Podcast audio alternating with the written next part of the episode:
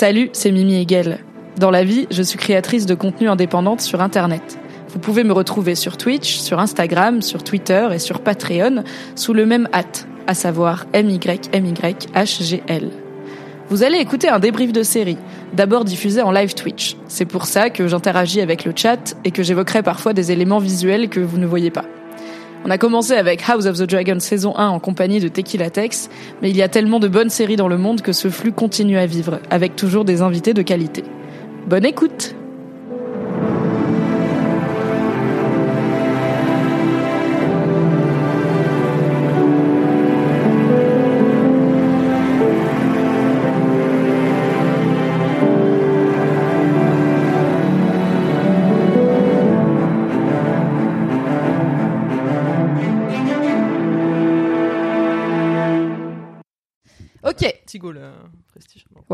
on va vous parler de Oppenheimer.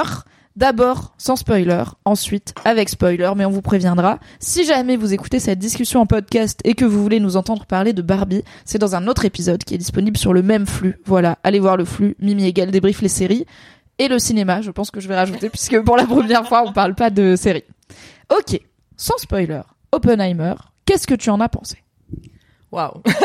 eh bien, effectivement, ce que je disais tout à l'heure, je m'attendais à, j'y allais un peu, un peu en traînant les pieds, on va dire. Euh, j'y allais plus un peu par principe de, euh, je suis quand même curieuse euh, de voir, euh, bah, parce que ça reste quand même un nouveau film de Nolan. Euh, C'est quoi ton rapport à Nolan? Bah écoute, non, j'aime bien, euh, j'aime, en vrai, j'aime bien, j'aime bien son ciné. Je suis un peu partie des normies euh, qui aiment bien, qui aiment bien Nolan. Euh, après, euh, oui. euh, il y en a qui disent euh, c'est le nouveau Spielberg et tout. Je fais oh là, chacun son, chacun son truc. Euh, Toute proportion gardée euh, peut-être voilà. euh, donc c'est pas c'est pas mon réalisateur préféré. Après je comprends vu vu ses voilà vu ses propositions qu'il puisse être le réalisateur préféré de plein de gens. Voilà c'est pas mon cas. Euh, oui, Tenet et ils sont, déçu. ils sont pas beaucoup dans sa, dans sa petite cour, dans son terrain de jeu. Tu Ouais. vois, si t'aimes bien les réalisateurs qui font des grosses propositions visuelles avec des gros concepts, Mm, mm. bah t'as lui, t'as Villeneuve, tu vois, t'en as peut-être deux ou trois, mais il y a pas un milliard de personnes non plus. Donc si t'aimes bien ce genre de cinéma, ouais, à mon avis, Nolan, ça va être ton MVP quoi. Et en plus, ouais, j'avoue que je préfère, euh, je préfère Denis Villeneuve, même si euh, les, ces films sont pas toujours aussi euh, solides, mais euh, mais oui, non, en plus, puis Nolan, il y a eu ce, cette petite période un peu, euh, même si on met de côté la période euh, Batman, euh, il y a eu cette La petite, période où il euh, s'est vendu voilà. au gros Ah studio oui, pour faire une IP comme Greta Garwig.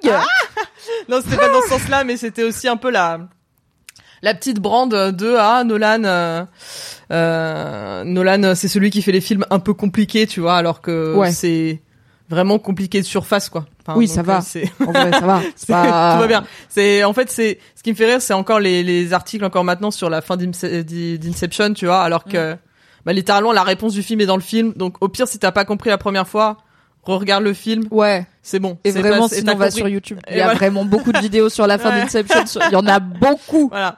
Et euh, et pareil ouais Interstellar, euh, j'avais j'avais beaucoup aimé. Après euh, j'ai pas, je suis pas rentré dans la, la catégorie aussi des, on va dire. Euh, Interstellar, il y a beaucoup de gens qui se sont dit ça a touché leur fibre daron. Alors pas forcément des Oui. gens qui sont darons, mais ça a touché Non. leur fibre daron cachée Ouais. pour certains. Euh, Matthew McConaughey en ouais. puissance, là. Qui Ouais, sont c'est là, ça. putain, moi aussi, j'ai envie d'avoir un pick-up et d'abandonner ma fille.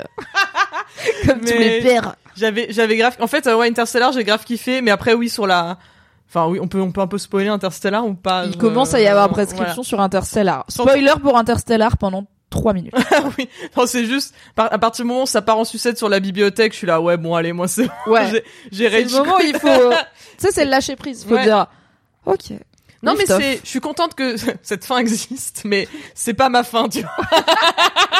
On n'a pas le même maillot, mais on a la même passion. C'est, ouais, ouais. Mais voilà, ensemble. encore une fois une que- question de 100% de, de goût euh, de goût et de couleur. Donc ouais, non, j'aime beaucoup euh, j'aime beaucoup Nolan, j'aime beaucoup le prestige, euh, tu parlais tu parlais du prestige tout à l'heure. euh, euh, ouais, des ouais, pareil, bah oui, Tenet euh, Tenet. Après j'avais adoré les deux protagonistes de Tenet, mais oui, le film justement là, c'était le problème de Tenet qui aurait pu être le problème de d'Oppenheimer, c'est qu'en plus c'était le film qui avait été vraiment marketé comme euh, le film, c'est ce film qui va sauver le cinéma euh, pendant le Covid. Oui, parce qu'il est sorti pour le coup en plein. Je sais que c'est le seul film que j'ai été voir au cinéma Ouais. pendant le, le 2020. pendant 2020, les, les confinements. Ouais, euh, entre deux 2000, ouais, confinements. 2020, 2021. Et, euh, et c'est parce que c'était un Nolan et que j'étais là déjà, je suis Ouais. spoilerphobe et tout le monde spoil les Nolan.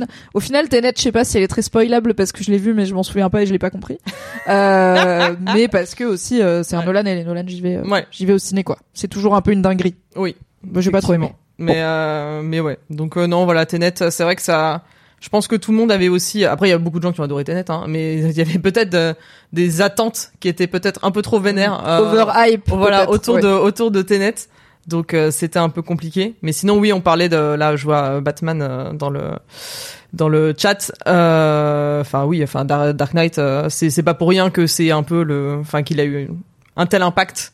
Euh, auprès de de tout de tout le monde à la fois euh, du grand public enfin des gens qui euh, qui aiment un peu le ciné les gens qui aiment les super héros les gens qui juste regardent quelques films par an c'est que bah, voilà c'est Oui. c'est vraiment c'est vraiment un film c'est vraiment un film incroyable donc euh, donc euh, donc bon euh, Ah, il y a je Nagini Bikini qui dit par contre no joke quand je vais voir un Nolan je prends des écouteurs pour filtrer Ouais, le son à je fond. suis sortie de a un Tenet, problème de mixage son, des récurrent, hein. hein. Ouais, Tenet c'était dur ouais et encore euh, bah nous en France du coup alors moi je, veux- je vois les films en VO sous-titrés donc j'ai Ouais. les sous-titres mais je sais qu'aux États-Unis du coup bah les gens les voient sans sous-titres parce Mm. que a priori ils parlent anglais. Et il y a un vrai problème de je ne en fait ils comprennent pas les dialogues. Et notamment bah dans Interstellar il y a un moment où Michael Caine euh, fait une révélation un- assez importante quand même très importante pour le film pour l'intrigue. Et c'est noyé sous un genre de poésie et de musique nolanesque poimpe et vraiment les gens étaient là je n'ai pas compris ce que Michael Caine a dit à ce moment-là. Donc je n'ai pas vraiment compris la fin de- le film en fait. Donc il y a un problème ouais. C'est un peu dommage. Un peu là dommage. sur Oppenheimer moi j'ai trouvé en tout cas dans mon ciné ça allait. Alors que Oui. c'est quand même un film où il y a Ouais. une- a priori une bombe donc j'étais là. Oui j'ai un peu peur j'ai eu un peu peur de pas avoir pris mes boules caisses euh, ouais et pour toi les- même en 70 pour les- mm Ouais, et tout ça allait C'était vénère quand même, hein. C'était un peu vénère, mais oui, vibré j'ai un pas- peu j'ai- ouais, ça a vibré. ça, ça a bien vibré. Mais ça va, j'étais à l'étage, donc euh, c'est bon. J'ai j'ai survécu. C'est notre Hellfest à nous finalement. Donc voilà, t'es plutôt client Sans de les- Nolan bon, bref, je- et euh, oui, ce qui va pas, sans d'autres problèmes. Mais, Comme bon après il y a autant de femmes dans un Nolan que au Hellfest. Oh yeah Ah. Bon, euh, du coup, tu vas a priori quand même avec plaisir euh, voir Oppenheimer Ouais. et, euh, et Ouais. curiosité. Oui. Tu t'as dit que t'avais, tu pensais un peu passer à côté. Oui, parce que euh, vraiment, quand euh, d'un côté, euh, voilà, c'est l'été, j'ai envie de voir euh, la vie, c'est pas facile. j'ai envie de voir des trucs légers. Quand on dit bon, euh, trois heures sur la bombe atomique. euh, Et Kylian Murphy qui a l'air euh, un peu affamé tout le temps. Ouais, bah après bon après j'aime bien Kylian Murphy donc euh, Ah, bon, ça va. Ça aurait été quelqu'un d'autre, peut-être que ça m'aurait moins motivé, tu vois, de voir sa tête pendant trois heures. Euh, mais non, et moi je me suis dit ouais, j'ai peur que euh, voilà le, le thème plus le fait que ça dure trois heures, qu'à un moment je Plus me le dis fait que c'est Nolan, quoi. donc tu sais qu'il va compliquer un peu les choses. Peut-être Bon, des fois un peu pour rien. Enfin, tu sais que ça va Ça, a priori va falloir réfléchir, interpréter un peu, ça va pas être ultra linéaire quoi. Mais ce qui est pas le cas au final. Ouais, ça, ça va. Mais par contre, quand ça a commencé, j'ai eu très très peur parce que euh, bon, c'est vraiment pas, un c'est vraiment la première image du film, donc c'est, on va dire, pas un spoil. Non, je Mais pense ça ça, va. ça commence vraiment sur une citation euh, Times New Roman 12. Moi, j'exagère sur la police, mais sur euh, oui. euh, c'est Prométhée qui a donné le feu aux hommes et Oui. il a été puni pour cela. Et je me suis dit, Et il a été torturé Oh pour l'éternité. je me suis dit, oh là là, ça va être ça le propos du film. Oh non, oh non. ça fait réfléchir. Oh non, la petite, euh, voilà, la petite phrase euh, mythologie grecque. Allez, let's go euh, pour euh, pour. Et, les grands penseurs là, c'est les gars, tu sais, C'est- qui ont des pépés de statues romaines sur Ouais. Twitter, qui tweetent des trucs en mode c'était mieux avant, mais plus compliqué. Ouais. Donc euh, ouais, quand j'ai vu ça, j'ai roulé des yeux, genre ça fait un 360. je me suis dit, oh là là, ça va être long. Et en, et en fait, plot twist, euh, plot twist, euh, j'ai été vraiment tellement, j'ai trouvé ça tellement prenant. J'étais tellement absorbée pendant pendant tout le film que alors j'ai pas vu trois heures passer. Bon, à un moment t'as faim et t'as envie de- t'as envie de rentrer chez toi. Non, Oui. ça, Moi, je pensais Mais- un peu à la pinte, tu je- vois, j'étais là, elle est sympa la pinte. Mais euh, mais vraiment, euh, je trouvais que c'était, euh, enfin pour un, pour un film de trois heures sur une telle thématique, c'était assez bien rythmé, c'était c'était quand même assez bien géré de ce de ce côté-là. Et c'est vrai que j'avais aussi peur dans mes autres craintes, euh, c'était que Nolan, avant que le film sorte, euh, à chaque fois en interview, c'est un peu senti obligé d'expliquer plein de trucs du film que bah normalement t'aurais pu comprendre assez facilement. C'est-à-dire que le film sort pas encore et t'as déjà donc en plus de c'est ma bobine la plus grosse euh, t'as vu euh, T'as vu comme elle est massive T'as eu ça, ensuite t'as eu le volet euh, il n'y a pas de voilà qui a été après mis débunké mais il n'y a pas de FX dans mon film. Oui. Il n'y a aucun effet spécial pour mon film où il y a probablement une boîte atomique qui explose quand même. Donc t'as ça aussi où en fait bah tu te rends compte que c'est juste mal interprété où il veut enfin voilà en gros c'est il y a, il y a une diff entre dire j'ai essayé de faire le plus de enfin il a vraiment fait exploser Il y a des trucs, truc, qui ont pété fort. voilà. Ouais, ouais, ouais. mais euh, mais bon il y a quand même des gens qui ont travaillé dont c'était le travail de bosser les effets, les effets spéciaux qui ont quand même travaillé sur le film Oui. donc ne pas ne pas nier leur euh, Leur boulot. leur boulot. Il y avait ça et l'autre truc c'était euh, oui alors euh, bah du coup quand c'est du noir et blanc euh, c'est le point de vue de Robert Downey Jr. et quand ce sera de la Ouais. couleur c'est le point de vue de Kylian Murphy et en fait tu le vois au bout de deux secondes et au pire si tu l'as si tu fais pas attention euh, quand tu vois le film ça t'empêche pas de le comprendre donc Non, parce que moi je l'avais pas. Alors moi j'ai pas écouté Ouais. les interviews et tout avant, donc j'avais vu passer deux trois trucs genre il y a pas de CGI et j'étais Mm. là oui bon, on verra. À mon avis c'est on est sur du choix Mm. de mots assez précis.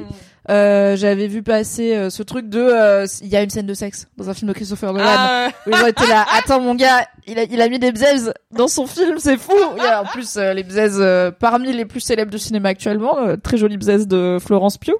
Euh, donc il y avait cette, il y avait cette take, bzaises. ouais, les chouchos, ça marche. ah, les Non mais bon, je me dis bon, c'est quand même facile d'en voir, hein, mais apparemment ça, ça a excité un peu tout le monde euh, cette idée. Euh, donc j'avais pas eu cette info de quand c'est en noir et blanc, c'est le point de vue de tel perso et tout, et je l'ai pas. Enfin, je me suis pas trop. Enfin, dans le film, j'ai compris que c'était pas la même euh, empêché de temporalité. le film tu vois Oui. voilà. Et je l'ai, je l'ai entendu après en écoutant un podcast qui disait, bah voilà, Nolan il a dit ça, et j'étais là, ah, ah, c'est intéressant du coup d'y repenser, tu vois. Et limite, euh, si euh, si je fais un deuxième visionnage, je serais là, ah, ok, je vais le regarder sous ce prisme-là. ouais Il moi je- pas besoin de le savoir avant. Exactement. Je l'avais plus perçu, c'était un peu, enfin, je le percevais dans, comment dire, plus comme une idée de, je complique inutilement mon film, Euh, comme j'ai une réputation, encore, je dis ça en prêtant ses intentions à Nolan, et ça se trouve, c'était juste les intentions de l'article et pas les intentions de Nolan. hein. Oui. Qu'encore une fois, c'est genre 40 000 articles tirés de une phrase donnée à une interview à un moment, et après tout le monde s'excite et Dans ça- un cycle de promo Voilà. où euh, tu parles beaucoup, beaucoup, beaucoup euh, Évi- de la même chose, quoi. évidemment mais euh, mais c'est vrai que je me suis enfin voilà j'ai vraiment perçu dans euh, non mais enfin ne cherche pas à compliquer le film enfin c'est assez simple comme idée À la quoi. fin, c'est un biopic, tu vois. Oui. C'est genre, mec, tu peux assumer avoir fait un biopic. Et je pense qu'il y a un côté genre, comme les gens qui veulent pas Mm. dire que Get Out c'est un film d'horreur parce qu'ils trouvent que c'est pas très noble un film Ah, d'horreur, tu vois. Elevated Horror genre ouais, ou euh, c'est un thriller social. hein. C'est un film d'horreur, c'est ok quoi. Et en fait, euh, Oppenheimer c'est un biopic, mais je pense que si on le vend comme ça, c'est c'est pas hyper sexy, tu vois, un biopic sur le mec Ouais, de la bombe mais- atomique. Tu le vois. nouveau Nolan euh, qui repousse les limites de la technique, c'est un peu plus sexy. après quoi. il avait fait Dunkerque aussi donc tu vois niveau film historique euh, là-dessus ça se ça se tenait quoi tu savais à Mm. peu près euh, j'avais trop aimé Dunkerque. Tu te tenais ouais Dunkerque vraiment c'était- c'était cool On a Gazem Kunzberg dans le chat qui dit ah il y a du Huck dans le dernier Nolan alors que c'est pas le roi pour écrire des personnages féminins et Lollipoppy qui dit c'est toujours pas le roi pour écrire des personnages féminins même avec Ouais. une scène de sexe on en Ouais. parlera euh, voilà il y a toujours pas énormément de personnages féminins dans les films de Nolan et on est aussi sur un film qui se passe à une période historique et dans un cadre où il y avait relativement peu de femmes ce qui peut bah, dans Dunkerque il y a pas beaucoup de gonzesses on Ouais. comprend assez rapidement pourquoi Seconde Guerre mondiale tout ça quoi. Ah et euh, je vois euh, le moi cast euh, qui est dans le chat. Oui Que coucou le moi cast que, que j'embrasse, qui dit oui pareil, il y a eu ça aussi effectivement comme discussion avant que le film sorte encore une fois sur la différence d'âge entre Oui. Cillian Murphy et Florence Pugh. ils ont mais, donc 20 ans d'écart. Ouais, mais de ce que j'ai compris, en vrai, c'est elle qui est censée avoir le bon âge euh, par rapport à son perso, enfin par rapport à la personne qu'elle qu'elle incarne. Oui. Et c'est lui qui est plus âgé en fait. Enfin en Que gros, le Oppenheimer voilà, de que- l'époque. que, Ouais. Au moment où, euh, mais bon, comme en plus il fait. euh, il Bah, fait on le voit à plein différents, euh, voilà, on voit donc euh, bon, euh, je, je comprends. On va dire que c'est c'est pas sur ce film-là où je, enfin, à qui j'aurais jeté la première pierre de non et la je problématique d'écart d'âge euh, des actrices. oui euh, la classique et je pense pas que c'est le problème principal des personnages féminins chez Nolan tu vois genre euh, Oui, bah, Mario Cotillard ouais. dans Inception elle a elle est pas énormément plus jeune que Mm. DiCaprio. Je pense qu'ils doivent avoir 10 ans d'écart peut-être quand même. Mais je- ils sont globalement de la même Mm. génération. On n'est pas sur une petite meuf de 19 ans. Euh, mais euh, c'est pas ça le problème avec le fait que son personnage est un petit peu écrit avec le cul. Voilà, on peut le dire. Et euh, Emily Blunt, qui est l'autre qui joue le Mm. personnage féminin du film, donc l'épouse de Oppenheimer, pour le coup, est age appropriate, comme on dit. On n'a pas un écart d'âge débile. Donc ce coup-ci, là-dessus, c'est pas le pire problème. Euh, moi, je te rejoins sur cet avis euh, sur le film. Euh, j'ai pas vu les, enfin, j'ai pas vu les trois heures passées. Je pense que c'est euh, un point que je voulais qu'on aborde spécifiquement parce que je sais que ça fait Mm. peur aussi et que j'ai des potes qui étaient là. Trois heures en vrai, euh, c'est long. Alors c'est long, oui, mais il y a pas de longueur. Faites Euh, pipi avant. Ouais, faites pipi avant, Ouais. buvez pas une pinte avant. Hein, c'est- pas très malin, buvez une pinte après. Euh, mais il y a pas de longueur, je me suis pas ennuyée, j'ai pas eu envie de sortir mon téléphone ou de vérifier quelle heure il était. Et euh, alors moi je savais je savais rien, je pense, sur Oppenheimer, à part que je pouvais lier son nom à la bombe atomique et encore. Je me suis rendu compte aussi que j'avais oublié beaucoup de mes notes de la Seconde Guerre mondiale euh, en cours, alors que j'étais pas mauvaise en histoire, mais j'étais là, waouh, le bac ça date. Et euh, du coup, j'ai été surprise par plein de thématiques du film et j'ai appris plein de choses. Alors j'ai j'ai fact-checké un petit peu après, Oui, ça a ouais, l'air d'être assez oui, ta crosse, euh, euh, voilà, fiable. ouais, ouais, Après, il y a toujours des trucs où on saura pas ce qui se passait dans la tête d'Oppenheimer. Il y a une discussion assez importante dans le film. On saura jamais vraiment ce qui s'est dit. Mais, euh, mais c'est basé sur un livre. euh, Quelqu'un en parlait dans le chat. euh, Je crois que c'est Chino qui a dit qu'il avait été acheter le livre euh, après le film pour creuser, qui s'appelle Le Prométhée américain, justement, euh, sur l'histoire d'Oppenheimer. Et j'ai, en fait, j'ai appris plein plein de trucs. Aussi sur cette période de euh, 20-30 ans aux États-Unis, qui est une période compliquée. Donc, euh, en plus, j'étais vraiment passionnée, quoi. J'étais là, ah ouais, non mais attends, des dingueries, c'est passé ça et tout. Un tout petit peu paumé par euh, énormément de mecs blancs tous habillés pareil, euh, qui débarquent, tous. qui se ressemblent tous, qui débarquent tous en 10 minutes et qui ont tous quatre lignes de dialogue où j'étais là. Attends, il y a, il est parti. Il était genre, il est d'accord avec eux ou pas Je sais plus. Euh, mais à part ça, ça va. C'était, moi j'avais un peu, un peu de problème avec essayer de retenir les noms. Quand je regarde, je ah oui, Ouais. Matt Damon. Ah oui, Rami Malek. Mais quand tu vois que Nolan lui-même est obligé parfois de Mm. montrer la tête, de montrer une Oui. scène quand quelqu'un parle d'un perso, oui, oui. parce que il sait que tu sais Ouais. pas qui c'est, alors que Nolan, je pense, ça le fait fondamentalement un peu chier d'utiliser des techniques aussi grossières, tu vois, genre. euh, c'est un film qui se passe sur plein d'années Mm. et évidemment comme c'est un Nolan, on c'est pas linéaire, on va dans le futur, Mm. dans le passé, dans le passé du futur mais un peu avant et tout. Il pourrait écrire l'année sur l'image, tu vois. Mais non, parce que c'est Nolan, il est là, bah non, déduit du contexte. Ah, mais C'est pour les gueux, ça. voilà, c'est c'est pour euh, c'est pour les les nous on est un peu HPI, hein, on n'a pas besoin de ça. Mais là, il est quand même obligé des fois de dire quand on, quand on parle de machin, je te montre sa tête. Donc je suis là, ok, peut-être toi aussi, peut-être tu sais Christopher, que tu- peut-être qu'on s'est un peu compliqué la vie. Mais globalement, bon moment, euh, bonne performance d'acteur. Ouais. Euh, on a parlé du bruit, mais la musique je trouvais très très belle, Ouais. au-delà de du, Alors, la puissance sonore de- des de cinémas. Lud- Ludwig euh, Göransson euh, qui euh, du coup pour une fois c'était pas Hans Zimmer et voilà je suis pas très fan de Hans Zimmer euh, c'est peu de le dire donc euh, j'étais très contente d'avoir quelqu'un d'autre pour faire les points de de C'est pas les mêmes points. Voilà, c'est pas les mêmes points. hein. donc, euh, donc non, j'ai trouvé la musique euh, impeccable. Euh, elle suivait, euh, elle se fait vraiment voilà discrète, euh, discrète quand il faut, mais quand il faut vraiment te faire comprendre un peu l'intensité de ce qui se passe au moment où voilà, au moment où ça se passe, je la trouve mais dantesque. Ça Ouais, ouais. Il y a des, euh, il y ça a m'a des vraiment scènes euh, crise d'anxiété quoi dans euh, Oppenheimer qui doivent beaucoup au montage, qui est très très bon aussi. C'est une monteuse qui bosse avec Nolan, donc good. Et euh, pareil, euh, Josh Hartnett sur le chat, pareil, genre Josh Hartnett, genre Josh depuis, depuis quand t'avais pas vu Josh Hartnett? Moi, bah Black. Mirror, là c'est Ah, j'ai pas Il vu. euh, Désolé spoiler, Black mais Ouais. euh, il était dans la dernière saison Black Mirror où pareil il était tout BG, de Ah Josh ouais Hartnett un peu daddy et tout, et j'étais là mais welcome back. mais on s'était jamais dit au revoir, euh, c'est bien de se retrouver quoi. Moi, je me suis dit, le pauvre, genre, la dernière fois que je me, je me rappelle vraiment lui, c'est Pearl Harbor. Elle avait fait Oppenheimer. Genre, qu'est-ce qu'il C'est a, un peu cocasse du coup de faire qu'est-ce les qu'il a deux. fait au Japon genre politiquement Ouais, euh, parlant quoi. Ouais ouais. Mais il a fait, il était dans euh, cette série là. Vous l'avez sur le chat avec Eva Green. Penny Dreadful. Voilà. Ouais. Que j'ai pas regardé Ouais. parce que franchement ça avait l'air un peu éclaté, mais je crois qu'en vrai les gens disent que c'est pas mal. J'ai pas regardé parce que ça avait l'air de faire un peu peur et Dieu sait que je suis Oh. Eva Green sexuelle. Ah bah t'es un peu flippette si tu Ah, penses ok. que Penny Dreadful. c'est- ouais, bah j'ai jamais regardé donc je peux pas confirmer du coup. Dites-nous dans le chat. Est-ce que c'est Chipos qui est ma crainte et est-ce que ça fait peur qui est ta crainte? Bon, on nous dit c'est cool et ça me manque. Donc très ça bien, va. très bien, très bien, ouais, très bien Penny Dreadful. Bon, bah, parfait, parfait, parfait. Alright. Écoutez, Euh, c'était notre avis sans oui. spoiler. Oui. Sauf si tu as quelque chose à On peut euh, ajouter. rajouter quand même Emily Blunt euh, que Ouais. je trouve impeccable dans l'intégralité de ses scènes. Enfin, on sait déjà que c'était une grande actrice, mais là, elle a, en fait, elle a très peu de scènes, mais je trouve qu'à chaque fois qu'elle est dedans, alors à mes yeux peut-être parce que c'est mon amour d'Emily Blunt qui parle, je trouve qu'elle les vole à chaque fois qu'elle est là. Non, Elle je suis d'accord avec toi. euh, j'ai, je suis moins biaisée peut-être parce que j'ai. c'est pas que j'ai pas d'affect, genre. Alors je l'adore dans Le Diable s'habille en Prada. C'est vraiment elle est trop bien. Normal, Normal, elle est trop cool. Donc elle joue la collègue rousse de l'héroïne qui est jalouse parce que l'héroïne elle. euh, Part à Paris. elle va à la Fashion Week de Paris à sa place et elle est très juste et par contre euh, tout le ride euh, sans un bruit euh, j'ai pas trop aimé en fait. J'étais là. Mais je pense que j'ai pas aimé parce que j'étais là. Je pense que ce film pense que je suis débile. Donc euh, mais c'était pas elle le problème. Mais du coup j'ai pas trop d'affect sur elle. Et euh, bah je l'ai trouvé très magnétique en fait dans le film. Il y a pour le coup il y a vraiment que deux personnages féminins. Mais les deux bouffent l'écran à chaque Avec fois qu'elles Florence sont Pugh, euh, ouais, Ouais. Florence Pugh et Emily, Emily Blunt.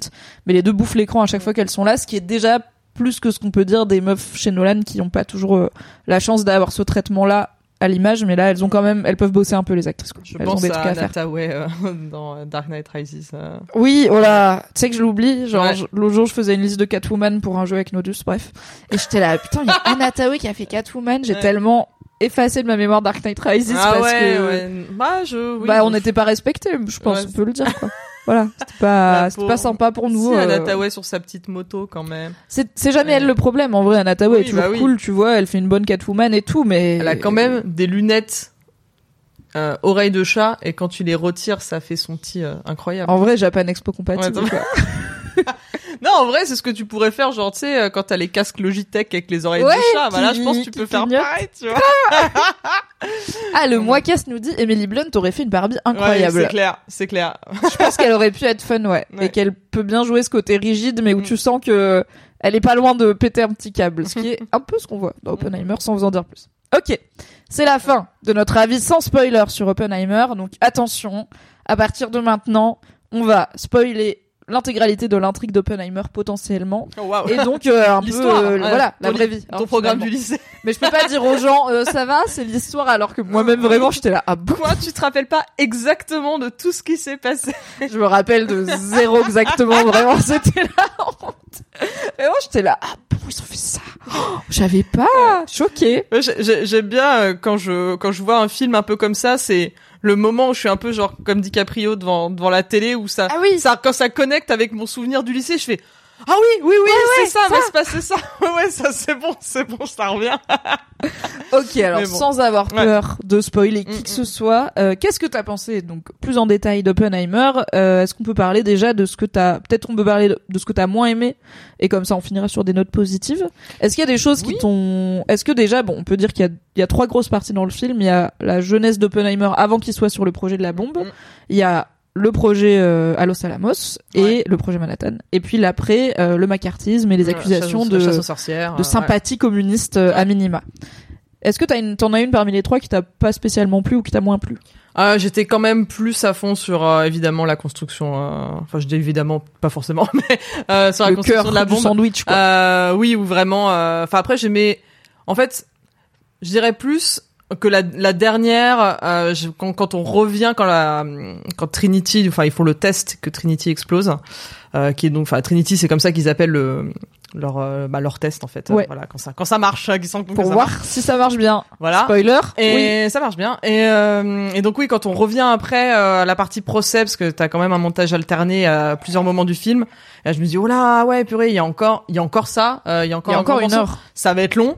Et en fait, ça va, enfin ça se, ça se, ça, ça redémarre assez vite. Mais ouais, au, dé- au début, j'ai eu un peu, j'ai eu un peu peur de me dire. euh, ah ouais, là ça y est, euh, maintenant qu'on a eu face, enfin, voilà, l'acmé du film, c'est parce que Oui, tu veux genre- voir la bombe qui explose. Bah c'est fini, non? Et Ils ont fait le truc, voilà. et ce qui est cool, euh, c'est que ça a fait ce à quoi je m'attendais, dans le sens où euh, je me suis dit, j'espère qu'ils vont pas avoir le mauvais goût de nous montrer le vrai bombardement, enfin le vrai bombardement, de, de nous De- faire une espèce de reconstitution Oui. euh, d'Hiroshima et Nagasaki. Et en fait, la bombe qui, enfin voilà, quand on quand on voit la bombe qui explose, c'est le, leur, leur test où ils se rendent compte que ça marche. Il y a et le moment le plus glaçant du film et d'ailleurs le moment où euh, bah, ce que tu disais tout à l'heure, je suppose c'est la scène, cette scène à laquelle tu faisais référence, La scène crise où- d'angoisse. la scène crise d'angoisse où ils sont euh, donc il est avec euh, bah, les les grands euh, les grands dirigeants et euh, et le président et où ils se disent bon bah voilà, on a une liste de 10 villes, je sais plus 20 villes Ouais. au Japon et euh, on va choisir euh, voilà lesquelles euh, Et on va en choisir deux. Voilà, la lesquels on première pour qu'ils sachent qu'on peut le faire, et la deuxième pour qu'ils sachent que c'était pas pas un one shot et ouais. qu'on peut le refaire, quoi. Ou déjà, t'es là. ouais. Ah, Alors, euh, c'était pas cette scène que je pensais, Ah, celle-là, ouais, elle est glaçante. Ouais. Mais euh, c'est pas ma scène euh, Ok. anxiété. Mais Ah ouais, moi c'est bah moi c'est ma c'est ça là moi ma scène d'anxiété. C'est vraiment le le moment où tu te rends compte que euh, ah bah, bah, du coup bah lui il est à son siège enfin de toute façon tu, tu lui s'est déjà rendu compte et nous aussi en tant que spectateurs qu'il a aucune prise là-dessus et ça fait déjà Il un peut moment pas les empêcher voilà. de l'utiliser, quoi. Et, et le moment vraiment pour moi le plus glaçant, c'est la sélection. Et après, quand le président dit ah ouais, euh, non mais du coup on a écarté euh, Kyoto. Kyoto. de la liste euh, parce que euh, voilà culturellement euh, parlant, euh, c'est assez important. Et puis euh, c'est joli, euh, c'est là où on a fait notre lune de miel avec ma femme. Et, et vraiment Ouais. là c'est bon. j'ai-. Et ouais, et c'est C'est le moment mal de vide. euh, très glaçante pour le Ouais. coup. Enfin, oui, cette scène, elle est. Je pense qu'elle fait partie des séquences les plus marquantes du film, quoi. Et c'est facile, je trouve, voilà, je trouvais ça formidable. Après, tu m'avais dit de commencer par les moments que j'ai pas aimés. D'ailleurs, on a, on en a pas parlé. Euh, mais dans les moments que j'ai moins aimés, euh, je trouvais que justement, voilà, le, pro- le procès pas toujours au, au niveau du reste, on va dire. Ouais. Et euh, justement, l'écriture de ce procès, je trouvais qu'au niveau des, même des dialogues ou autres, il y a des choses qui auraient pu être mieux. Euh, mais bon, en vrai, on parle d'un film que j'ai beaucoup aimé, et voilà. Mais si vraiment il y avait des petits reproches, On est là pour pinailler Ouais. un peu, mais Si on tu- a donné des bonnes notes. quoi. oui, exactement, Ne exactement. tombez pas dessus, ok, les bras barbus cinéphiles, là, venez pas dans notre, euh, dans nos mentions Twitter en mode, Ah, vous avez rien compris. On a bien aimé, d'accord? C'est bon. Donc euh, donc voilà. Donc ouais moi c'était plus euh, c'était plus par rapport à ça et évidemment je pense qu'on va parler un peu des personnages enfin des personnages féminins Oui. un peu un peu plus tard. Mais voilà, moi c'est Carrément. vraiment juste ça. Ok, il y a euh, Gezam euh, Kunzerk dans le chat qui nous rappelle que euh, l'anecdote de la lune de miel est réelle et que Kyoto a bien évité la bombe juste grâce entre guillemets ou à cause de ça. Euh, ce qui euh, est pas une bonne info à avoir, mais euh, Ouais. c'est bien de le savoir. Mais Ça Ouais. me fait pas plaisir. Et pareil que l'idée qu'il y en avait que enfin quand ils disent oui, on va frapper deux fois, la deuxième pour dire que on va pas s'arrêter, c'est parce qu'ils auraient pas pu en faire une troisième de toute façon dans les Oui. temps. Donc il y a ça voilà, il y a y a de ça aussi euh, déjà pas mal. Mais bon. Moi, je pense que ce qui m'a un peu plus laissé sur ma faim dans ces trois tiers, c'est le premier, euh, parce que il y a, j'ai quand même une frustration de fondamentalement, c'est dur de comprendre Oppenheimer. Et je pense, Mmh. j'ai l'impression que Ouais, dans la vie, ouais. ça avait l'air déjà d'être un homme euh, très unique et dur à comprendre.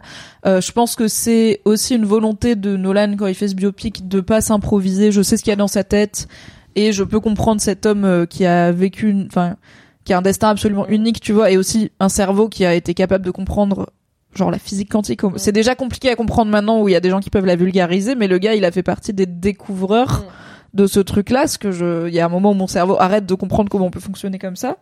Mais je trouve que dans sa, en fait, j'aurais peut-être aimé voir un tout petit peu plus de sa jeunesse.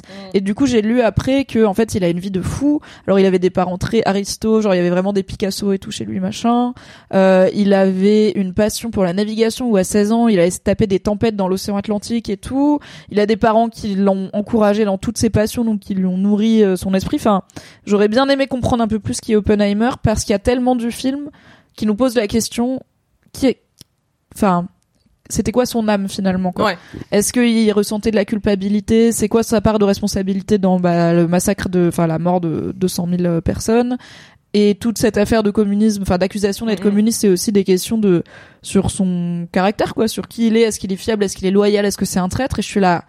En fait, je sais pas parce que vraiment, je sais pas ce qu'il pense, je sais Mhm. pas pourquoi il se passionne pour la poésie indienne, je sais pas Ouais. euh, pourquoi il aime tellement Picasso, c'est vraiment un peu trop obscur, je trouve. Mais en plus, enfin, je, je préférais qu'on reste à ce niveau-là, car j'avais aussi un peu peur de te retrouver dans un film qui allait être 100% du côté d'Oppenheimer, on va dire, et de se dire, oh là là, le pauvre. euh, C'était juste un Il a fait, scientifique. oui, voilà.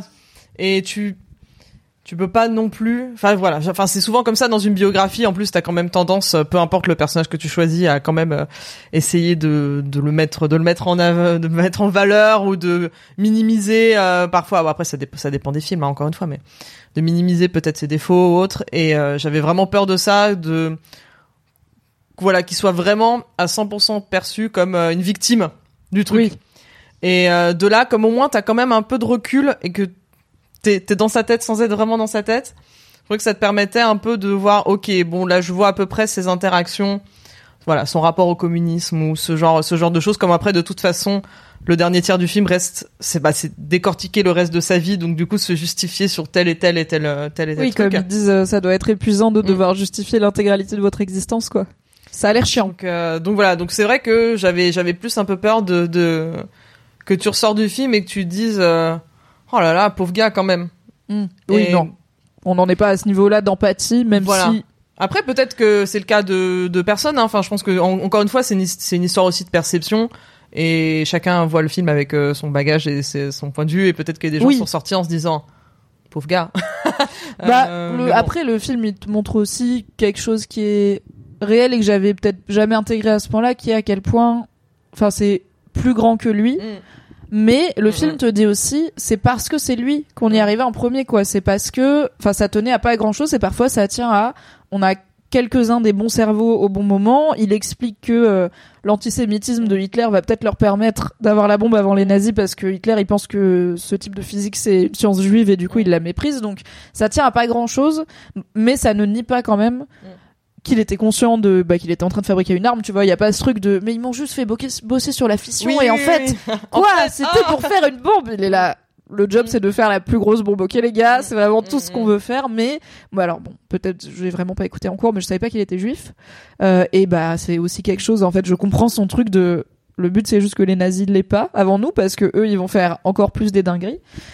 Après, t'as cette idée de euh, voilà, on montre un peu les regrets, euh, les regrets qu'il a eu plus tard, et après c'est aussi est-ce que mais après ça c'est c'est c'est autant c'est plus ça devient plus des questions d'histoire que des questions de cinéma, hein, mais euh, quelle est la part de naïveté euh, dans le personnage Mm. quand on lui dit euh, tu vas faire une arme et qu'il dit ah non non mais moi c'était juste pour dissuader hein c'était juste Oui. pour dire bon bah voilà et après quand vraiment euh, bah les nazis ont capitulé et qui croient que bah c'est- en fait c'est bon il y a plus besoin les nazis ont capitulé euh. L'armée fait, américaine be like, bah, Bah ah, continue à faire tes équations là. On va, on va juste voir si ça marche. Comme ça, on sait. Voilà, c'est, c'est bien. Donc, euh, donc ouais, t'as un, un peu tout ça. Donc, je trouvais qu'au moins par rapport à ça, c'était l'équilibre était à peu près, euh, était à peu près respecté. Tu pouvais un peu, voilà, tu pouvais quand même suivre, euh, suivre le film et euh, euh, vis-à-vis de ça, quoi. Il y a Harrison dans le chat qui Mm. dit c'est trop, c'est plus un biopic sur la bombe et pas assez sur le personnage. Mm. Je suis assez d'accord, mais peut-être qu'en le voyant sous cet angle-là, du coup, ça me dérange moins. Je me dis ok, c'est peut-être ça un peu la proposition, même Mm. si en fait Nolan, tous ses héros, c'est des hommes euh, obsessionnels qui transcendent leur époque ou leur contexte, souvent par leur intellect, euh, et qui souvent doivent payer le prix de leur obsession. Donc, euh, bah, c'est c'est pas étonnant que ce soit un personnage historique qui le fascine parce que bah c'est peut-être le mec qui a inventé en tout cas, il a inventé quelque chose qui a changé le monde Mm. pour toujours, et ça, on peut pas lui enlever.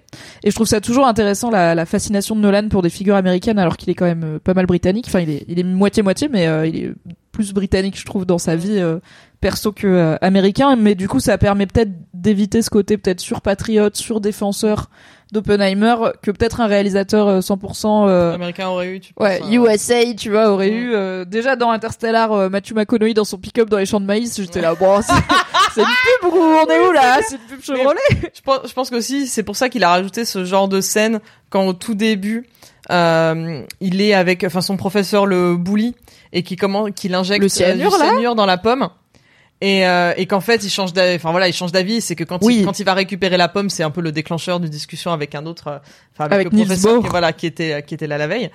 Et euh, et je crois alors encore une fois vraiment pas ma spécialité hein, mais je crois que euh, que c'est dans les descendants d'Oppenheimer qui avait dit mais ça il y a pas de il y a pas de preuve de cette Oui, histoire de pomme le, là donc c'est euh, un des petits-fils ça. de Oppenheimer qui a dit bah là euh, récemment euh, voilà qui cette pas scène euh, c'est euh, pas cool parce que euh, elle sort de bah, et- nulle part bah c'est vrai que c'est un peu abusé. Enfin franchement moi j'ai vu ça j'étais là oula il va pas bien le gosse Ouais. oula d'accord.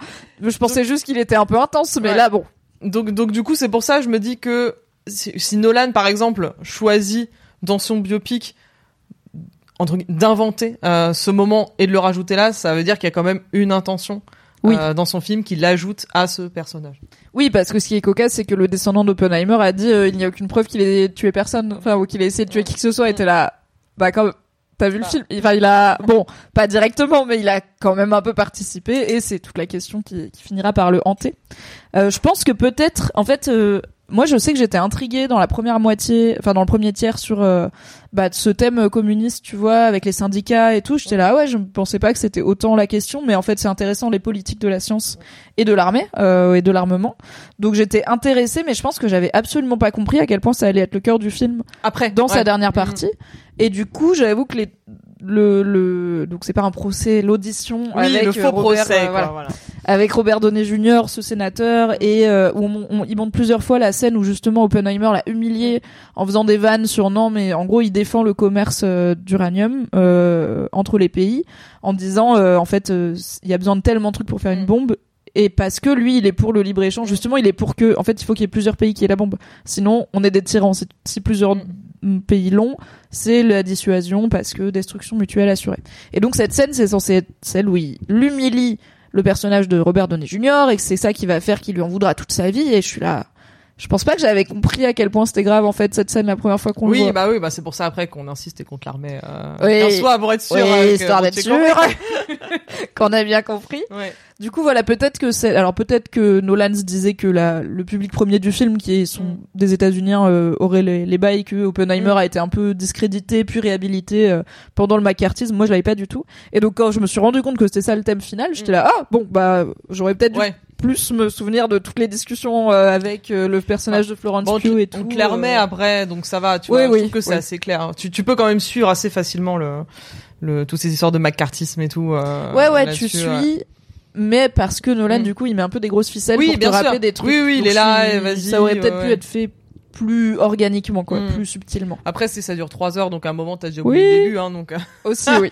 Et entre temps, t'as vu une bombe atomique exploser en Ouais. 70 mm Ouais. pour toi, donc je pense qu'il y a un avant et un après dans ta vie Ouais. aussi. c'est, c'était, c'était assez ouf. C'était assez ouf.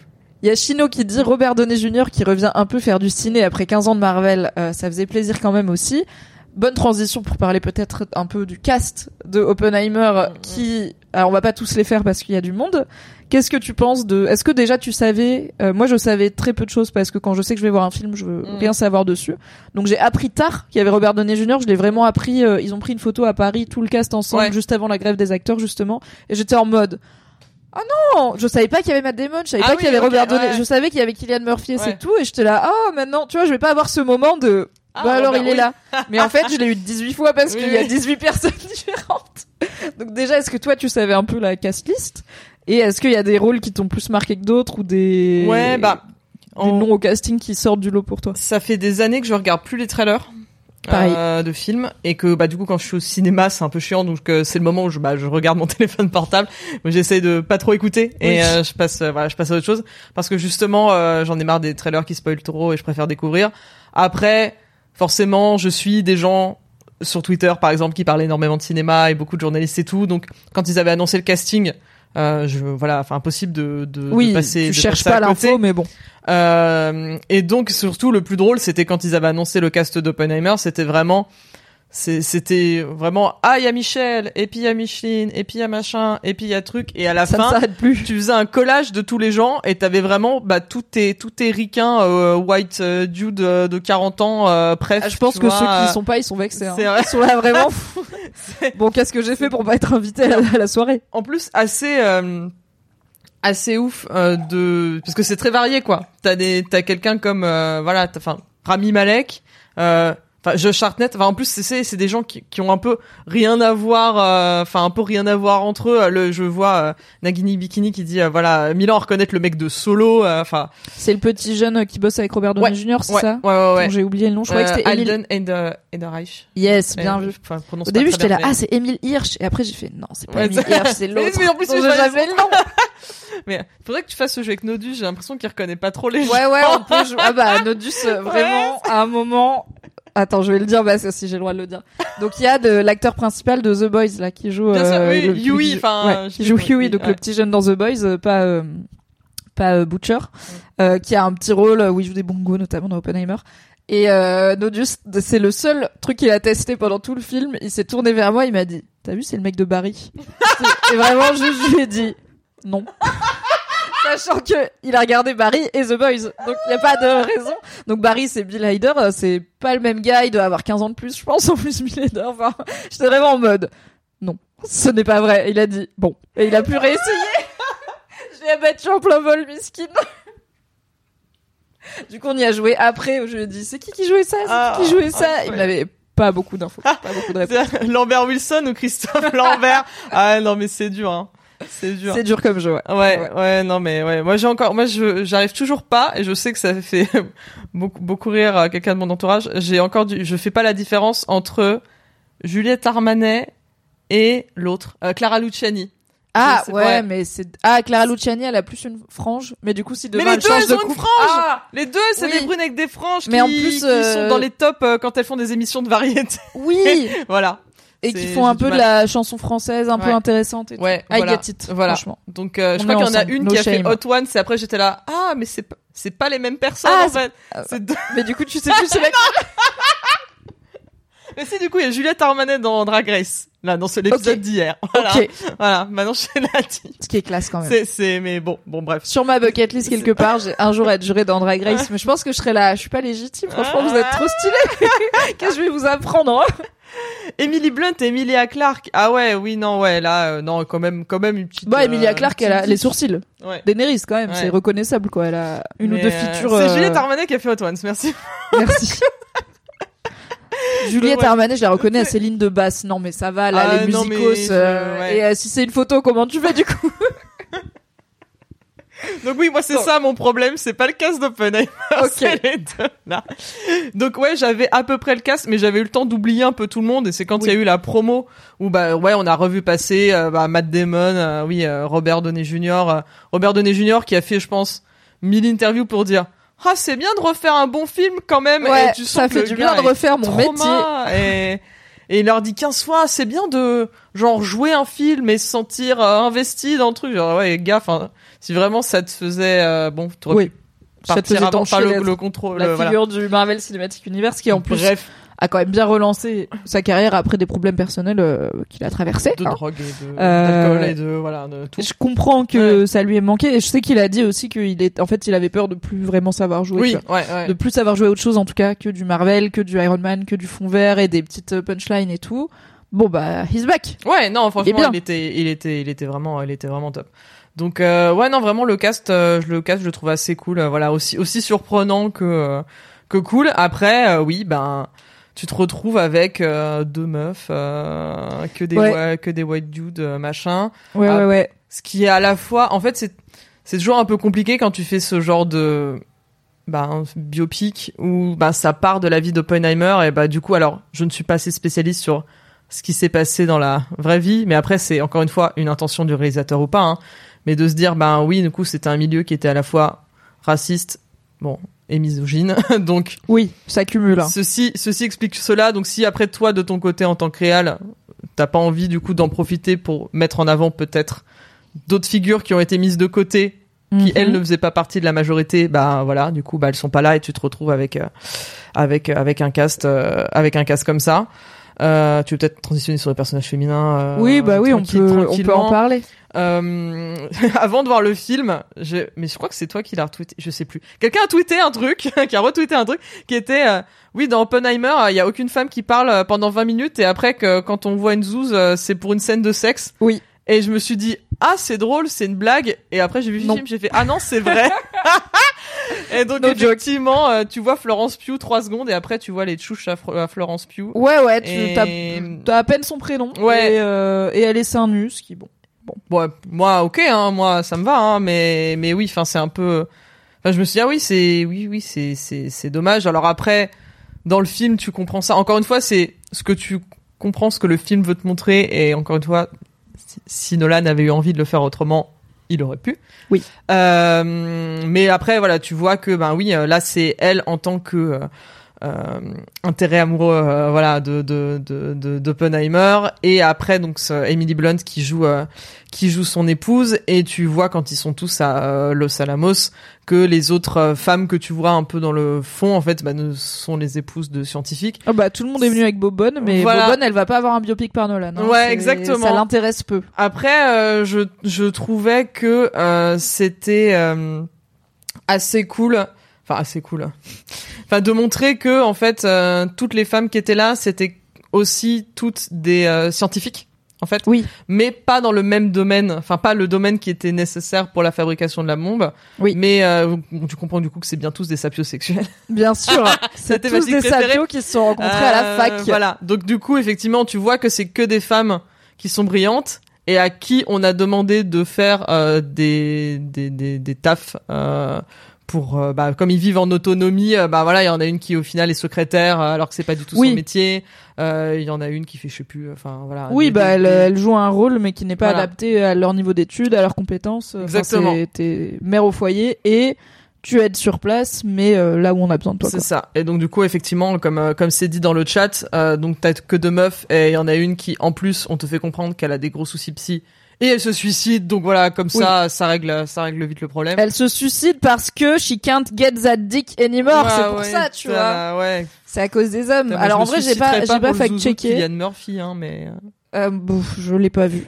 Je, voilà. techniquement, mais techniquement, Euh, mais euh, mais il me semble Ouais. que en vrai c'est factuellement vrai tu vois que euh, Bien les- sûr, ouais, que le personnage de Jean Tatlock du coup Mm. joué par Florence Pugh Ouais. euh, s'est suicidé avec des, soucis- des soucis psy etc et qu'elle avait cette relation passionnelle avec. Oppenheimer et euh, enfin extra-conjugale hein, du, côté d'Oppenheimer et pas du sien à elle il me semble pas il me semble pas que c'est dit dans le film qu'elle est mariée en tout cas. Euh, même si à l'époque c'était un peu plus rare que maintenant les femmes de son âge euh, célibataires Ah, apparemment, tu vois, il y a des une précision dans le chat. ah on n'est pas sûr qu'elle se soit réellement suicidée suicidée. ok Alexia que sa très bien femme un complot Était alcoolodépendante et que celle jouée par Florence Pugh était psychiatre et elle était dépressive. Oui, du coup, et le fait que la compagne d'Oppenheimer ait euh, un Ouais. rapport de d'addiction à l'alcool euh, Ouais. est clairement montré, mais ça Ouais. peut aussi se comprendre parce que, comme tu dis, bah c'est des meufs euh, scientifiques, Mm. enfin qui ont plein de passions et de centres Ouais. d'intérêt et des compétences et des connaissances et des études et qui finissent enfermées là à Mhm. vivre une vie euh, qui peut-être n'est pas assez stimulante Mm. intellectuellement ou elles ne sont pas assez respectées quoi. Donc oui, euh, j'ai rêvé la scène suicide. À un moment, il y a des, un gars avec des gants en mode faux suicide. Alors il y a Euh, Nagini en mode théorie du complot. Est-ce que pendant la scène de suicide, on voit un gars avec des gants en mode faux suicide? Moi, ça me dit rien. Euh, et je pense que si j'avais vu un gars avec plus. des gants, je me serais dit que c'est quand la police euh, Ouais, oui, arrive quoi, et que ouais. c'est comme ça qu'il finit par être prévenu. Euh, Après, Oppenheimer, euh, euh, ouais. puisqu'on le voit réagir très vivement. Ah, à la même. Ah, ah, pareil. Oui, pour moi, c'était plus après, en fait. Vous avez vu la même chose J'ai eu un sentiment comme ça dans la scène. Oui, La- en mode où en fait on l'a tué, quoi. Ok, il y a peu... ah peut-être qu'il y a un Ah. doute sur le suicide. Et alors, c'était a un flou aussi sur le suicide. Hmm. une femme qui était plus impliquée On que. lui tient la tête sous l'eau. Ah. Sérieux? Ah mais j'ai pas vu ça. Attends, tu l'as vu en 70 mm géant? Ouais, je l'ai on vu à quand même 20... raté Je ça. l'ai vu à 20h30, hein. C'est vrai, moi c'était 13h, j'étais mieux réveillée. Euh... La note de suicide n'est pas Ouais. signée, la C'est vrai que manière c'était de un peu flou, quoi. Ouais, voilà, la scène est floue, oui. c'est Ok, bon bah Nagini, sorry de- d'avoir dit que t'étais complotiste, visiblement ce n'est pas toi. Et euh, ok, bah j'avais pas noté ça du tout. Euh, mais Mm. bon alors du coup c'est, j'imagine lié Ah ouais. au fait qu'elle soit impliquée dans les trucs communistes euh, et que bah à ce moment-là on sait qu'Oppenheimer est, est filé euh, déjà, Euh, donc euh, il est étroitement surveillé puisqu'il est en train de travailler sur le projet Manhattan et que son fricotage avec cette meuf communiste n'est pas très bien vu. Pas parce que c'est infidèle, mais juste parce qu'elle est de gauche. Oui. Et euh, du coup, ok, bah peut-être que le film suggère euh, Oui, c'était un suicide oui, involontaire, quoi. Mm, mm. Très bien, bien j'avais pas noté ça. Donc oui, mais on a donc ce personnage qui a des problèmes si et la femme de, de Oppenheimer euh, qui est euh, alcoolodépendante, euh, qui euh, apparemment c'est aussi avéré. Euh, et c'est, on comprend que c'est en partie lié à elle pète un câble d'être mère au foyer. Enfin, Oui, bah c'est ça, elle le dit, c'est enfin euh, c'est littéralement leur premier échange euh, parce que quand ils se rencontrent, elle est mariée encore et elle et elle-même elle est déjà voilà donc épouse de d'un scientifique et elle dit bah ouais et pourtant je crois qu'elle est biologiste, je crois Oui, que c'était ça ouais. le film. Et, euh, et elle dit oui bah voilà je suis and, and yet, euh, voilà je suis euh, femme au foyer euh, Oui, et maintenant je suis euh, femme au foyer. là-dessus donc Et euh, après elle devient mère au foyer. mm, mm. On peut pas dire que ça l'épanouit. Euh, je pense qu'on est sur du dépression postpartum Ouais. assez intense. ouais Euh, et que lui ça bon voilà Bah la Comme solution c'est que visiblement tu peux juste Ouais. prêter ton bébé à tes voisins Ouais. pendant un à trois ans ouais et qu'ils s'en occupent pour toi et je suis là quoi vraiment? Quand il leur amène le bébé et qu'ils disent vous pouvez vous en occuper et qu'ils font bien sûr j'étais là, attends attends attends attends. oui on revient dans Attends, un on est où, là c'est je veux bien qu'il bosse sur un truc hyper important et tout et que sa sa femme Mm. enfin en soi ça peut être tu vois je pensais que c'était pour une nuit ou deux quoi genre vraiment là oui, on on, va, on va se un mettre, on va se faire un week-end euh, au ranch, euh, Ouais. ça ira mieux. euh, la ouais. daronne euh, elle biberonne elle aussi donc euh, on va peut-être euh, régler ce problème et en fait euh, non quoi Oh. Et euh, le sujet de l'alcoolisme euh, du coup de, de l'épouse n'est plus jamais. En fait, on la voit tout le temps boire, Ouais. mais euh, c'est plus jamais abordé. Et euh, j'aurais bien aimé, je pense, ne serait-ce que en fait en savoir un peu plus sur la relation entre Oppenheimer et sa femme Ouais. parce qu'on a donc la scène où il apprend que euh, son amante euh, s'est suicidée ou a été suicidée, on ne sait pas. Voilà. Et il pète un câble et sa femme elle vient le chercher, elle lui dit Mm. "Oh, là on bosse et en fait je m'en fous, enfin tu m'as trompé, t'es un connard Mm. mais là euh, Assume. voilà, assume Ouais. et je vais pas en plus euh, te moucher, ce que je peux Mm. entendre, pourquoi Mm. pas." Et ça devient toute sa justification de je peux lui faire confiance quand elle va me défendre euh, à ce procès qui n'en Ouais. est pas un euh, parce que genre à un moment il dit on sait jamais ce qui se passe dans le couple des gens euh, Oui, oui, oui. elle et moi, on a traversé l'enfer ensemble et je suis là littéralement quand en fait? Enfin quand? Il y a eu une scène de elle est ça l'épanouit pas d'être daronne. Ouais. Ensuite, elle est re en cloque, donc visiblement tout le monde s'en bat la race que ça l'épanouisse pas d'être daronne, tu vois. Et elle en fait un deuxième et après elle picole tout le temps, elle l'engueule parce qu'il se laisse marcher Mm. dessus et elle l'engueule parce qu'il est pas bien quand son amante se suicide un peu Mm. par sa faute.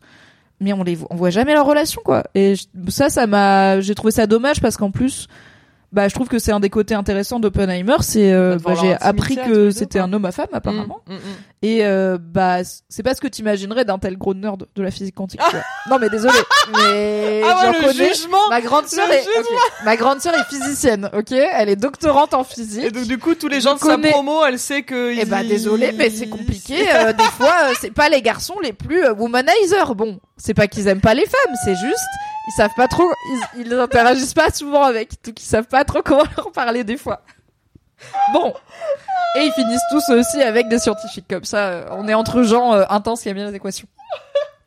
Donc voilà, c'est une expérience de première main où je ne me, je ne me serais pas attendu à ce que soit Oppenheimer soit un peu un cutard, tu vois. je, je vis pour cette anecdote. hein. Je t'ai dit, a priori mes sœurs regardent pas mes live tweets, donc ça va. Mais peut-être qu'elle écoutera ça si oui. Leïla. Je ne parle pas de toi, bien sûr. Je parle de, des mâles qui ont pu jalonner ta carrière et qui n'étaient pas toujours euh, des gros dragueurs, quoi. tu peux le dire que c'est tous des incels, c'est ce que dit Naki. Mais non, mais non, je me permettrai pas, bien sûr. Et du coup, voilà, bah, j'aurais bien aimé voir un peu plus la relation de, quitte à comprendre que Nolan ne fasse pas un chapitre entier Mm. sur les femmes de la vie d'Oppenheimer, euh, parce que visiblement c'est pas ça qui l'intéresse, Mm. bah voir un peu plus ce que Oppenheimer il en retire, tu vois, de ses relations. Je comprends même pas trop pourquoi il est fasciné par euh, Jean Tatlock. Enfin, elle, est- elle a les seins à Florence Pugh, donc je comprends. Mais ça, c'est quand même bon. Les à Florence. Voilà, les tchoucha Ouais. flou non. non, je la respecte trop quand même. Euh, mais au final, je On sais pas ce qu'il lui on- trouve, je sais pas ce qu'il Ouais. trouve à sa femme où il y a l'air Ouais. d'avoir un coup de foudre quand même rapide entre deux, alors que bah elle, elle est mariée. sexuelle, hein, voilà. Non mais moi fois. aussi je suis un peu sapio et Ah. pourtant euh, j'ai quand même voilà un peu des critères quoi mais là c'est c'est un petit peu décevant. Après moi je suis vraiment en mode en fait c'est Nolan, je m'attends à rien en termes de perso Mhm. féminin. J'ai pas trouvé ça non plus insultant ou dégradant. Dans Tenet franchement j'étais saoulée tu vois que la meuf ça soit une telle damoiselle en détresse. Tu sais que je me rappelle même plus. Ah Tu sais c'est Elisabeth Debicki. C'est toi, adore. Ça y est, j'ai eu un flash de. Ah, Elle est grande et blonde et super Ouais, et oui, on l'adore et c'est c'est du gâchis limite alors que là au moins et ben on peut peut-être en parler quand même pour finir sur une note positive. Emily Blunt a cette scène où À la fin? elle délivre ouais Ah ouais. Bah en fait, je suis désolée, pour moi c'est la seule scène où elle a un truc à faire. hein. C'est, je ne dis pas qu'elle joue mal, je Ouais. dis juste qu'elle a rien à faire à part boire des coups et avoir l'air agacée Bah dans un coin. quoi. euh, je trouve que la, la Mais scène. elle le fait très bien. Voilà, la, bah, la scène où il est totalement, euh, euh, totalement boule- bouleversé quand il apprend la mort de Florence Pugh, euh, je la trouve, euh, je la, je la trouve. Oui, voilà, il y a ça où elle est un peu Voilà. plus active, quoi. Mais c'est vraiment, euh, ouais. Après, je, re- je retiens la scène de où elle arrive à dire les garçons, les enfants sont couchés, où sont les martinis Voilà, ouais, gros, Ah gros bah, mood, sur euh, les martinis, ça a l'air d'être. mood, voilà. Mais euh, mais oui, non, la la fin, la fin, je trouve que c'est je trouve aussi que c'est sa c'est sa meilleure scène. donc du coup, euh, il y a ce petit discours où en fait. euh, c'est oui, c'est ça. Il, rem- il remet en parallèle ce que Einstein lui avait dit euh, quelques années plus tôt. On n'en a pas parlé. Einstein qui ressemble à donc Christian Clavier avec une moustache. Non 100%. On dirait vraiment Christian Non, Clavier. Un je peu. te jure, de ouf. Chino, en fait, tu peux je- faire un sondage dans le chat, s'il te plaît. Vraiment dans le J'ai film. peur parce que je me dis maintenant, je vais plus le dévoir. Non, mais dans le film, je voyais Christian Clavier, et du coup, je rigolais quand je voyais Einstein. Oh non ah ouais, Alors qu'il dit des trucs sérieux quand même. Bah hein. ouais, ouais, c'est grave, vous savez. C'était Christian Clavier, pardon, je te voilà. Mais euh, Quel manque de respect, mais- quelle indignité. c'est comme ça. Euh, mais oui, donc euh, quand elle refuse effectivement de donc du coup de, de serrer la main euh, vraiment euh, euh, en Au plus, gars elle qui a dénigré Oppenheimer. exactement. Le mec à- qui est team euh, bombe hydrogène. l'homme à sourcil avec ses Oui. gros sourcils. J'aime bien ce gars. En vrai, j'aime bien tous les gens dans ce film, je pense. Moi aussi. Mais oui, je la trouve, euh, je la trouve superbe. Mais ouais, bah comme d'hab, voilà, j'aurais voulu en voir, en voir plus. Après, euh, encore une fois, c'est une question de, de point de vue, quoi. Oui, c'est voilà, c'est pas, on n'a pas un bouquin qui s'appelle euh, La Prométhéeus américaine euh, sur euh, une meuf intéressante, donc on est obligé de faire des films sur des mecs blancs, c'est insoutenable. Mais voilà, ça fait partie de. Moi, je suis team. Si tu sais pas faire, le fais pas. Si tu sais pas écrire des personnages féminins, te force pas. Donc je préfère qu'il en mette deux et que ça soit genre globalement ok, plutôt qu'il se force à Mm. faire tout un voilà tout un texte sur euh, tout un propos sur le rôle des femmes à Los oui. Alamos. Oui. Où je pense qu'on aurait été là en mode Christopher, c'est pas. Arrête. Stop, un film ouais. qui dit des choses sur des femmes. On a Barbie, on va en parler bientôt. Mm, mm, Euh, mm. bah, c'est fait par quelqu'un qui a des choses à dire sur le sujet, donc Mm, euh, mm, c'est mm. cool. J'ai été, et je le note parce que c'est rare, très très heureusement surprise par Matt Damon, Oui. qui n'a jamais été un acteur euh, auquel je tiens, qui n'a jamais été un acteur qui m'a marqué. Je trouve qu'il est sympathique tir mais Mm. tu vois pour moi le pic Matt Damon c'est genre Matt Damon de Seul sur Mars c'est le good Ok, guy américain ouais. qu'il faut sauver Ouais. mais je trouve que trop souvent, c'est compliqué de le trouver dans des rôles euh, intéressants. Et j'aime bien quand il joue un peu les antagonistes, un peu. Alors, spoiler Interstellar encore une fois, mais voilà, dans Interstellar, j'étais là déjà. Oh, Matt Damon Donc voilà. Eh, coucou Fabrice Spoiler. On en est à Oppenheimer avec spoiler et après Ouais. on passe à Barbie. Comme tu vois, on se fait belle. Euh, et du coup voilà, Matt Damon c'est jamais un acteur qui me chamboule euh, et qui m'intrigue. Et là je l'ai trouvé très juste et 100% crédible. Genre vraiment j'ai vu ce gars et j'étais là waouh je crois 100 je crois à ce mec de fou. Non, ouais, non, moi, franchement, je crois toujours en Matt Damon. Hein. Il a une petite euh, cote de sympathie. I euh, want to believe je Matt trouve- Damon. je trouve que c'est un bon acteur, donc euh, donc non non, mais ouais, par contre dans le film j'ai trouvé vraiment j'ai trouvé vraiment brillant aussi. euh. Bah je, trouve que bah ouais lui euh, lui Kylian Murphy et Emily Blunt euh, ils sont ils sont impeccables. euh. Kenneth Branagh vois, euh, arrive à ne pas en faire trop putain, Kenneth parce qu'on le voit Ouais. qui joue donc euh, Niels Bohr Ouais. qui n'est pas allemand hein, Kenneth Branagh très clairement un Non, mais- réalisateur et acteur britannique qui notamment est à l'origine du rail d'Hercule Poirot là qu'on Ouais, a ces je les ai, je, je les ai vus, hein, les, les deux au ciné. Moi je aussi. sais pas. Ah, au ciné. Ah, ouais. Moi non, vraiment vu- je les ai pas vus au ciné parce que T'as je- vu l'origin story de la moustache d'Hercule Poirot, du coup? oui, oui, Ça, oui. C'est un grand moment de cinéma, quand Il même. prend des libertés quand même. Hein. Je suis la mec, c'est Agatha Christie peut-être. Bon, c'est surtout Kenneth Branagh qui essaye de parler français. oui, n'a pas, il n'a pas, pas. travaillé. Il a un peu plus travaillé son accent allemand dans Oppenheimer. Ne sais Un pas. tout petit peu Euh, plus. C'est bon. Les gens sont. Ah, les gens bah, sont d'accord. pour Einstein. Voilà. Bah, écoute. merci. Très Euh, bien. Merci. Merci. je ne verrai plus que ça. le chat. Euh, je te ferai un montage si tu veux. Ok, avec et sans moustache. un petit deepfake, ça part. 100% Christian Clavier.